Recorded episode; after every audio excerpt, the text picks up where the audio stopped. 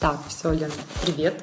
Привет. Да, можешь представиться, пожалуйста, где ты работаешь, э, какая у тебя должность, как давно ты уже работаешь э, в компании и чем занимаешься? Сейчас я работаю фронтенд разработчиком в компании Rook Solutions и работаю на проекте Банка Открытия.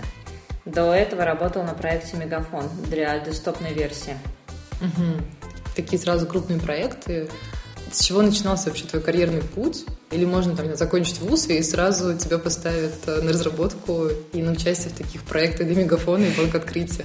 Нет, То есть какие ну, шаги были сделаны до этого? Конечно, для этого еще нужно было постараться. Ну, я даже намеренно старалась.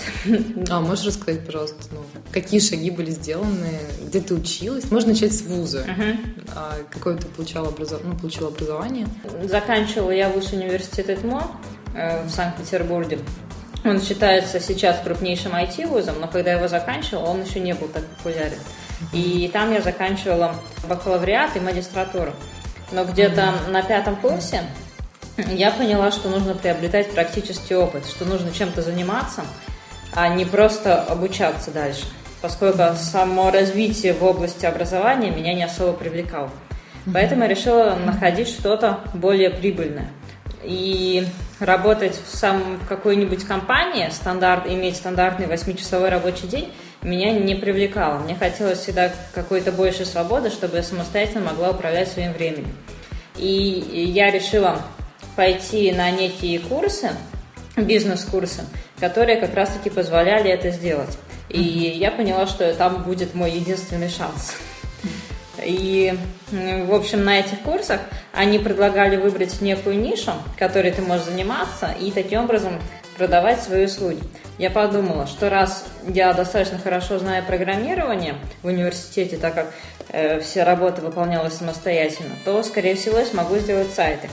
И таким образом и начала дальше развиваться. То есть свой практический опыт я решила приобретать на клиентах, Прежде всего, это были люди, которые меня окружали. А потом меня они уже начали рекомендовать другим людям.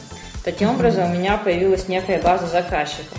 И вот на шестом курсе в основном я занималась тем, что обслуживала свою базу заказчиков и совершенствовалась в этом направлении. И, таким, и приобретала некие полезные навыки, и ну, коммуникативные навыки, и в том числе в программировании развивалась. Потом, таким образом, прошел год, а, как правило, когда ты работаешь с заказчиками, то доход крайне нестабилен. То есть, допустим, сейчас тебе дают 30 тысяч рублей, и ты не знаешь, что будет в следующем месяце, закажет, не закажет человек. Но в то же время заниматься активной раскруткой и делать из этого бизнеса мне не хотелось. Мне хотелось скорее развиваться как специалист. В итоге я поняла, что мне надоело прыгать от заказчика к заказчикам, и я решила найти в ком- пойти работать в компанию. А сколько проектов было сделано как э, фрилансер? Ну, как, даже Именно как в то время, за тот год? Да, да, Ну, я думаю, что порядка 10. 10 проектов. Ну, там, да, проекты это не то, что сделали и закончили. То есть, как правило, это создается некая основа, дальше это все дорабатывается. И таким образом несколько постоянных проектов возникало. Мгм, мгм. А как происходили а, коммуникации, взаимодействия с клиентами? Ну, во-первых, с несколькими клиентами я сидела непосредственно у них. Мне нужно было некое рабочее место. Домой ехать я не хотела, поскольку это уже шестой курс. Как-то странно после университета возвращаться домой.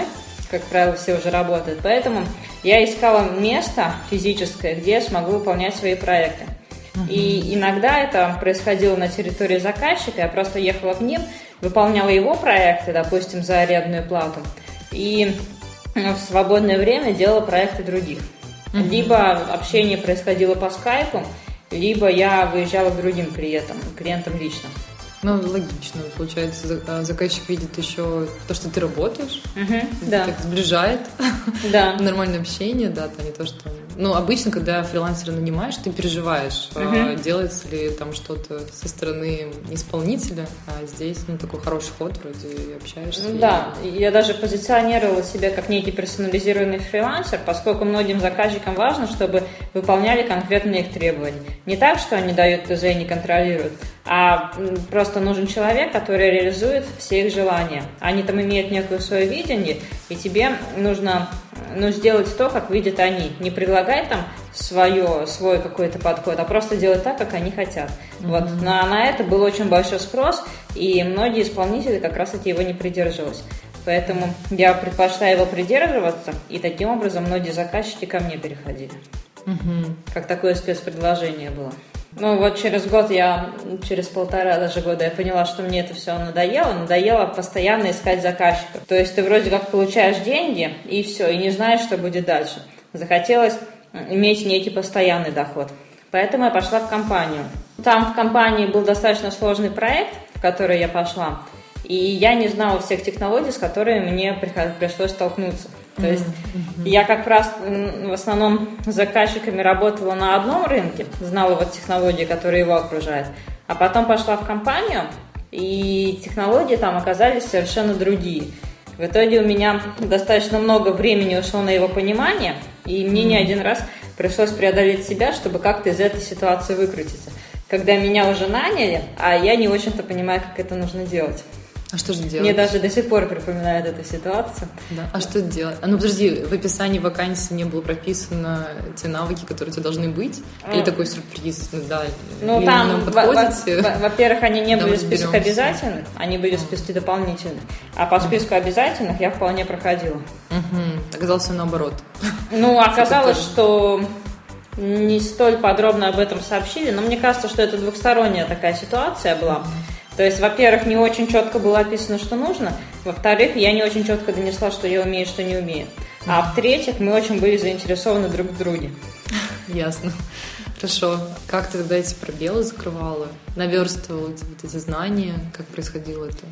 Э, там Сама была сложная или... система. То, что я могла гуглить, я гуглила. То, что я не могла гуглить, гуглить, но могла узнать о предыдущего исполнителя, я узнала предыдущего. То, что не могла узнать о предыдущего, узнавала у предпредыдущего.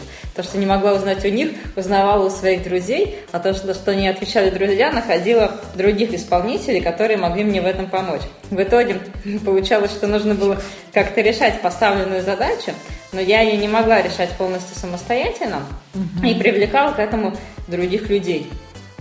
Мне в итоге сказали, что ну, есть некая хорошая черта именно справляться с поставленной задачей, как-то мониторить менеджеры из других людей, чтобы в конце концов задача оказывалась закрытой, даже несмотря на то, что ты ее как исполнитель не можешь решить. Но... Звучит такое хорошее качество. Ну, зато главное у твоего работодателя нет главной боли, что ну, сотрудник никак не может принять решение и решить. Ну, я думаю, что я, да, за счет этого и продержалась. На тот момент мне очень нужна была конкретно эта вакансия. Поэтому вот я всеми силами за нее цепилась, и всеми силами старалась удержаться, mm-hmm. чтобы не сваливаться и не искать дальше, поскольку те аналоги, которые я видела на рынке, мне совершенно не нравились.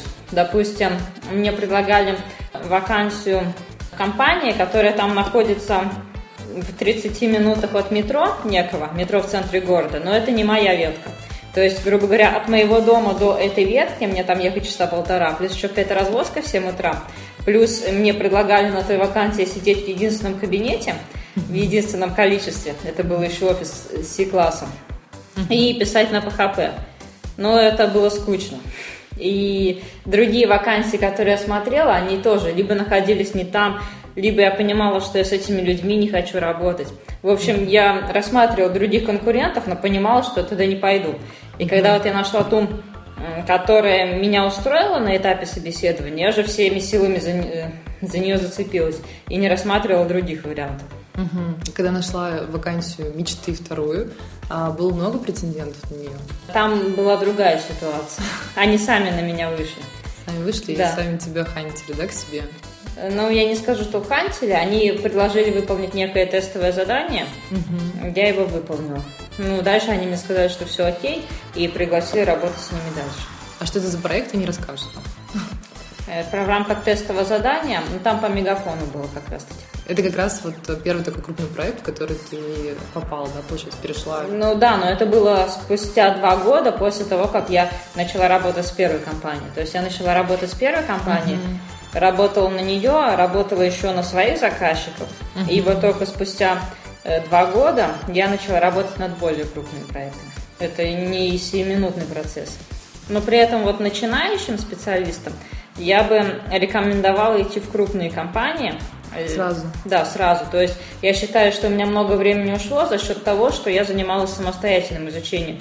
И мне нужно было находить людей, которые бы говорили, правильно я делаю или нет, платить самостоятельно из своих денег за курсы, чтобы важные люди проверяли, верно это или нет. А так, если ты идешь в крупную компанию, то просто тот человек, который над тобой стоит, он бы все это делал, то, за что я отдавала свои деньги. И развитие было бы гораздо быстрее. То есть я не считаю, что я придерживаюсь оптимального пути развития. Сейчас я вижу, что нужно было немного по-другому поступать. Такой нелегкий путь, на самом деле. Ты Ну, у меня он другой. слишком самодостаточный, скажем так, и индивидуальный, да. То есть я бы так не рекомендовала делать. Но многие, кстати, переживают, и, наверное, основной такой ключевой вопрос, как попасть в эту большую компанию, какие, какие шаги там можно сделать, чтобы хотя бы на стажировку попасть. Это же большой конкурс. Ну, во-первых, я бы придерживалась, посоветовала придерживаться моего подхода, что если вам что-то нравится, то бросайте на это все силы. И есть еще вариация, чтобы проверять свои стилы и свой навык, регулярно, где-то раз в полгода походить по собеседованию. Просто чтобы понять, насколько верно тебя оценивает работодатель. Я вот походила по собеседованиям, у меня не было цели куда-то пройти. У меня была цель оценить свой текущий уровень знаний, насколько он соответствует действительности и чему я могу претендовать. Но когда я выполняла тестовое задание, я выполнила всего одно тестовое задание. После него мне дали всего 4 момента по обратной связи. У меня ушла неделя. Но при этом вот это вот все, эта неделя, дало мне гораздо больше, чем два месяца и там несколько, ну, десятков тысяч рублей, которые были потрачены на курсы снятием менторов. Просто вот это вот тестовое задание, и я сразу отделила от себя ненужные пути и поняла, куда мне развиваться дальше и где мои пробелы. И дальше, вот следующее после него, я уже выполнила гораздо успешнее. Мне сказали, что да, все окей. Но выполнила только благодаря тому, что тестировала себя на предыдущем. Не было бы его, я бы провалила и то. То есть, ну, это просто как опыт, который накапливается, накапливается, накапливается, и рано или поздно он выстрелит. Просто не нужно сдаваться, рано или поздно он все равно выстрелит. Если не выстрелил сейчас, значит, это будет чуть-чуть попозже. На перспективу. Да. Не сдаваться, делать упорство и труд. Да, ну я бы советовала получится. просто упорствовать только туда, где это стоит. То есть, если вы едете в какие-то компании, понимаете, что это не ваши, люди, допустим, не ваши, местоположение не ваше, что вы там будете приходить и не будете радоваться, а только ради денег будете торчать, то не нужно этого делать. Просто выбирать некую свою работу мечты и вот бросать все силы на нее. Хорошо, вернемся к мегафону. А, дали, соответственно, правильно понимаю, дали первый крупный проект, ну, Да. который в твоем пути. Но если не засекречено, э, в чем состояла работа непосредственно над этим проектом? Это модемы, то есть когда мы модемы подключаем, мегафоновские компьютеры, там возра- некое десктопное приложение отображается. Вот у меня была задача по созданию версти для этого при- приложения десктопного. Мне кажется, что оно уже вышло. То есть там, ну, у Мегафона оно было, в принципе, и они обновляли свою версию приложения. И вот вроде как в феврале, в марте должен был состояться релиз нового. Этого года. Да. Ну. Вот можно проверить, состоялся или нет. Ну, и, Ну, это был небольшой проект, то есть, да, он был интересен, но не особенно трудозатратным. И вместе с этим проектом я совмещала свои другие деятельности.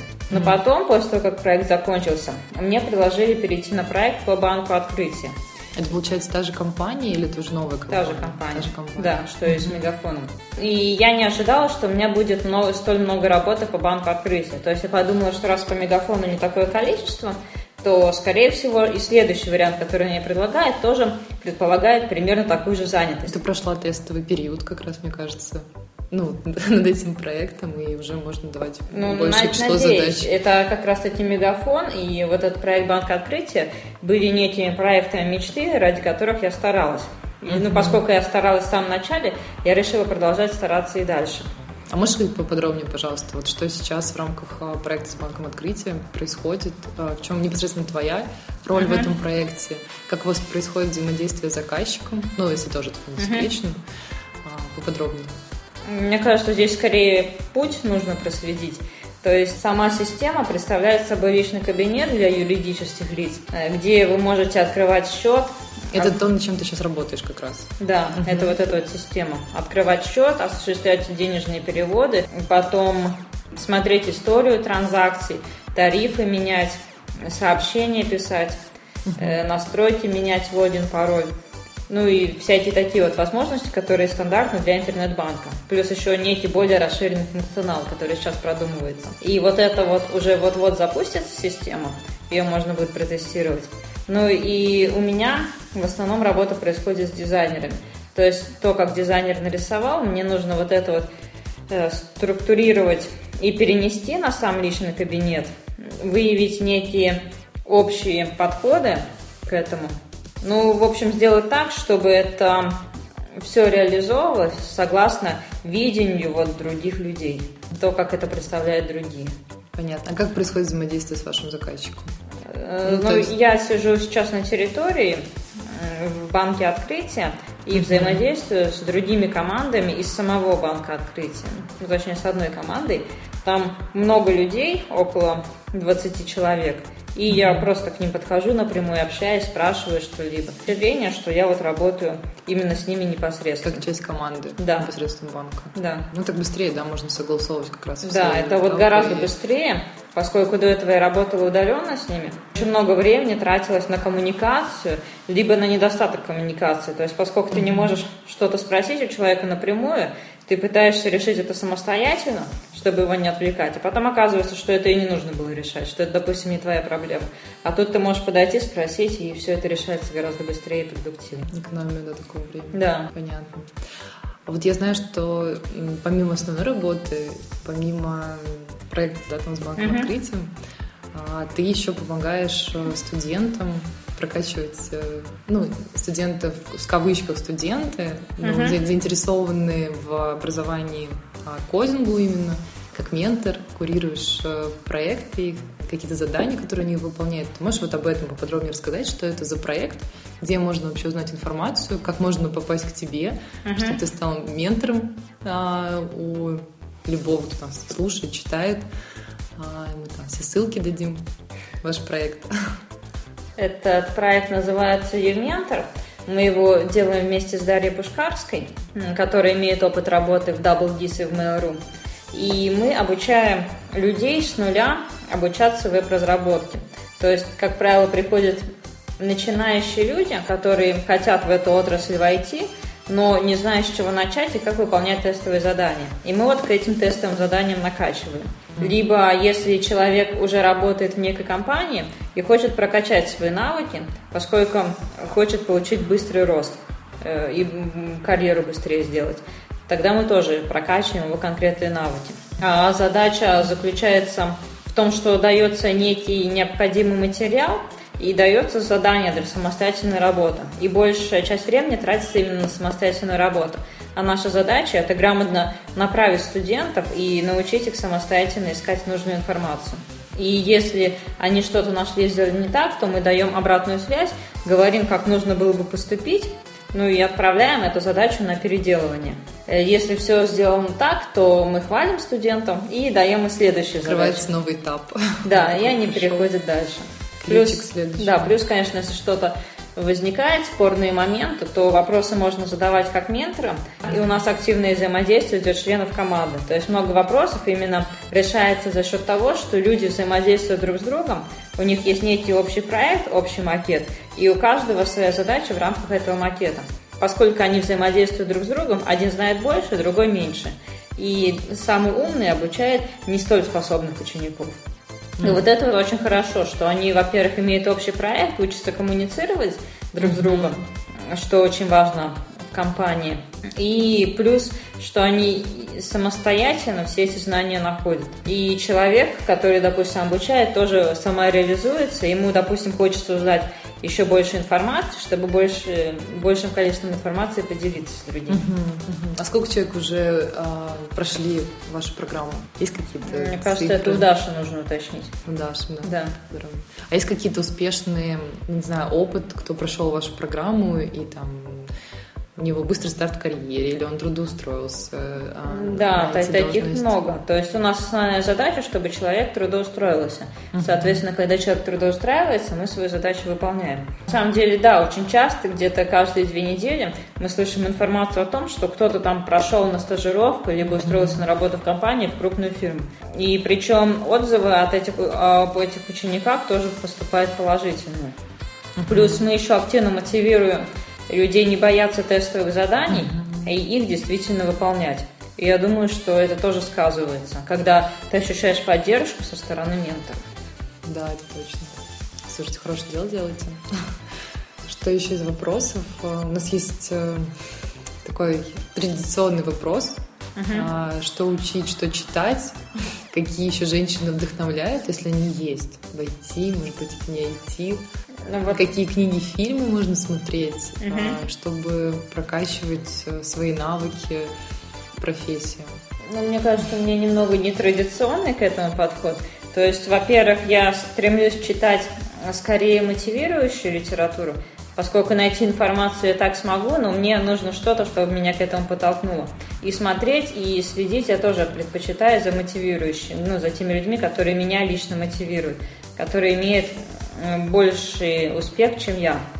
А есть пример какой-нибудь? Может, нам тоже нужно всем подписаться на этого человека и подсматривать э, ну, Да, вот у меня...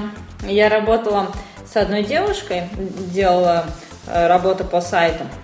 Эта девушка, у нее была языковая школа по английскому языку. Дальше, после этого, она решила сделать свой стартап на этом основании. И это стартап, некая сеть наподобие Uber э, по поиску языковых школ. И сейчас потом они прошли в 500 стартапов в Калифорнии и сейчас уехала в Калифорнию. И она вот имеет свой активный YouTube-канал, там очень много подписчиков, и делится секретами своей жизни в Калифорнии. То есть, допустим, видео каждого дня – и плюс, ну, тоже достаточно мотивирующий человек, имеет большую базу подписчиков, плюс именно реально консультирует по поступлению в зарубежные вузы. Вот я за ее жизнью наблюдаю, мне это просто интересно. Потом, ну, скорее такие личные знакомства. Мне кажется, что эти люди не столь публичны, но я их просто знаю как хороших профессионалов. И общаясь с ними, я понимаю, что могу добиваться большего. То есть, допустим, я стремлюсь-стремлюсь, к чему-то, а у этих людей это уже есть. Соответственно, передо мной открывается некий путь, что то, что я сейчас делаю, это не конечная цель. Можно гораздо добиться большего. И вот я общаюсь с этими людьми, чем чаще я общаюсь, тем чаще понимаю. Соответственно, здесь секрет получается в частой коммуникации, просто вот с такими вдохновляющими тебя людьми. Вот с Дашей Пушкарской мы делаем школу юментов – и тоже она меня хорошо мотивирует и вдохновляет, поскольку я вижу, что это активный, целеустремленный человек с кучей идей и желаний. Ну и вижу, что это действительно успешно получается. Плюс это получается не только реализовывать, но еще и жить некой полноценной и полной жизнью, к чему тоже стоит стремиться. А по поводу книги. книг, ну, книги... Или же времени остается на книги? Ну, я не то, чтобы читаю книги, я читаю статьи. То О, есть, причем я читаю статьи с целью написать свою статью. Мне вот скучно а. просто так читать-читать ради самого чтения, либо даже ради запоминания. Мне, если я предпочту что-то сделать и чем-то поделиться, я буду это делать, а не, не просто сидеть и читать. То есть, как правило, я понимаю некую тему, которая мне интересна, и стараюсь написать на ее основе что-то свое. Ну, конечно, прежде чем переписывать, чем писать свое, нужно в эту тему углубиться. И вот для этого я читаю как раз эти другие статьи. На что подписаться, что читать? Разработчик, ну, разработчику, да. Ну, мне вот э, css.tricks.com нравится ресурс. Плюс, конечно, Хабар-Хабар по разработке. На Яндекс мероприятия тоже подписано. Потом FoWeb, э, хороший ресурс. Группа ВКонтакте у них есть. Еще у веб-дизайн достаточно любопытный подкаст. Ребята из Челябинска проводят. И в веселом тоне угу. освещают популярные темы. Подкаст небольшой, относительно, видимо. 2-3 часа он идет, но зато за эти 2-3 часа можно успеть прослушать множество тем, быть в курсе событий. Угу, что на рынке да, вообще происходит. Да, то есть каждую неделю они это про обсуждают, плюс обсуждают в веселом тоне. Любопытно слушать. Два месяца назад, да, получается, ты переехала в Москву. Да. А до этого э, работала, жила, трудилась в Санкт-Петербурге. Да. И, как выяснилось, есть отличия uh-huh. от жизни стар- стартапов в Санкт-Петербурге и в Москве. В частности, там, по работе в коворкингах, э, в общении в сообществах. Сколько вообще таких сообществ есть в Санкт-Петербурге? Вот, например, значит, приглашают тоже делать мероприятия, и, честно, мы пока не очень понимаем, куда стучаться, какие двери. Мы очень хорошо общаемся со специей, кстати. Вот, uh-huh. это, они, кажется, собирают именно digital-агентство, тоже проводят да. Да, маркетинг у них, да. Вот, вот про них мы знаем, слышали. Uh-huh. У нас есть очень хорошие друзья из LoftBlog а, uh-huh. которые тоже делают эти, э, курсы по программированию. А про них тоже знаем. А вот э, кто еще есть? так сложно ну, как правило, мне кажется, в Санкт-Петербурге все вокруг ИТМО крутится. Возможно, потому что я оттуда, мне так кажется. Но, по крайней мере, университет проводит множество мероприятий, как для стартапов, так и для научной коммуникации. То есть это нечто среднее между человеком из науки и журналистом, который ее освещает. И всякие математические школы устраивают. Ну, то есть, если рассматривать возраст от 17 до 22, мне кажется, можно вот в этих мероприятиях активно покрутиться. Они Плюс... свободны для всех, получается, все могут принимать участие, приходить? Мне кажется, в зависимости от мероприятий. Ну, по крайней мере, уточнить этот момент можно, либо если нельзя, то можно как-нибудь сделать через знакомых. Но это в любом случае решаемый вопрос. Плюс фри активно набирает, и вокруг этого тоже своеобразная тусовка сложилась.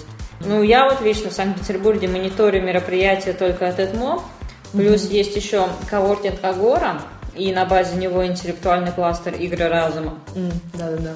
Угу. Они периодически проводят некие научно-познавательные лекции. Есть еще Octolab. Это рядом с метро Новочеркасская в Санкт-Петербурге.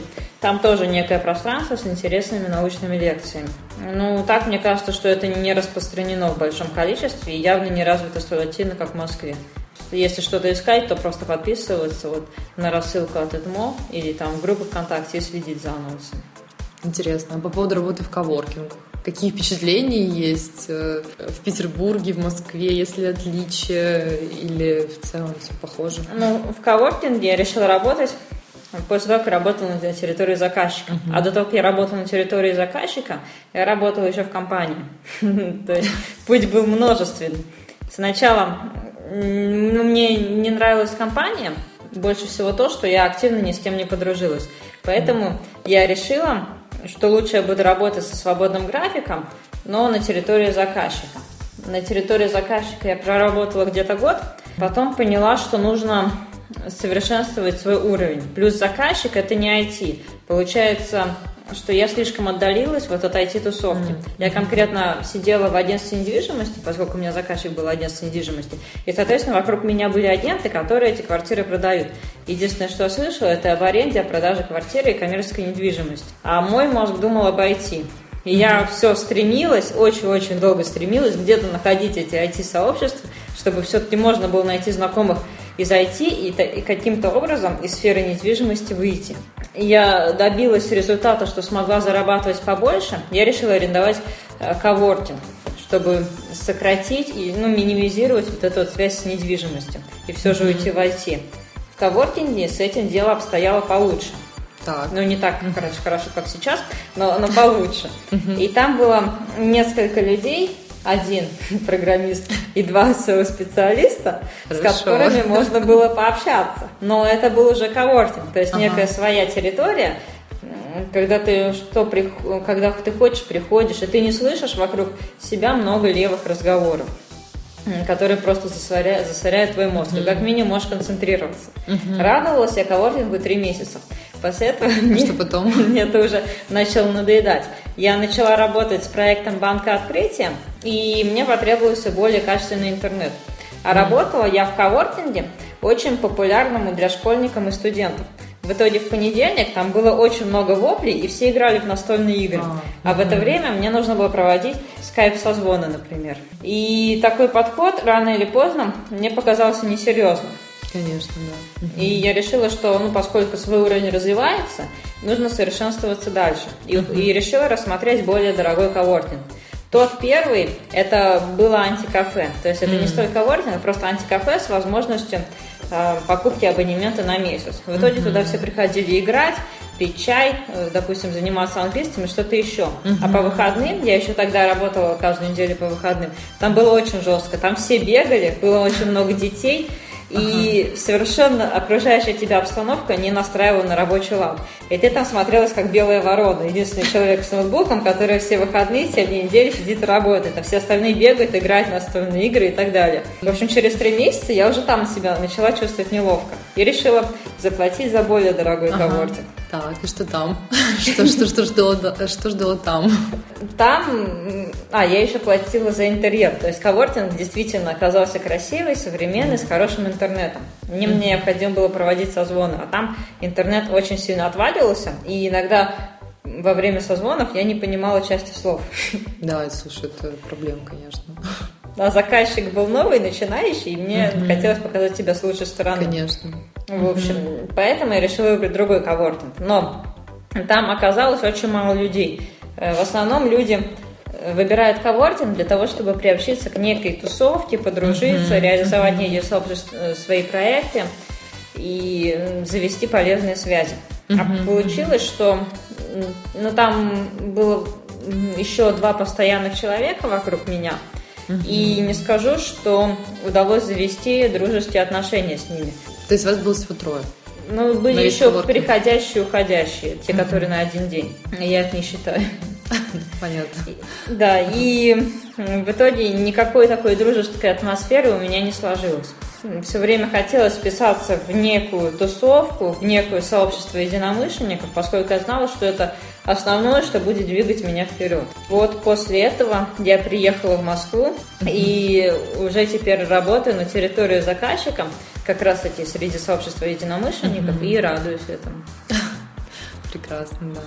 Слушай, ну хорошо. Теперь точно все. Записали. Хороших, интересных проектов. Мне кажется, банк открытия это замечательный клиент и много задач, которые можно решать. Он такой сейчас инновационный, у него так много разных решений, то, что Рокетбанк купил и так далее. Ну, в Мгм. целом есть над чем работать и как улучшать его. Вот. Побольше вам клиентов э, и учеников э, в академии, ну, академии студенческие, Мгм. проект образовательный. Вот. Спасибо большое за интересный диалог. Пожалуйста. Всем, всем, всем пока. Пока.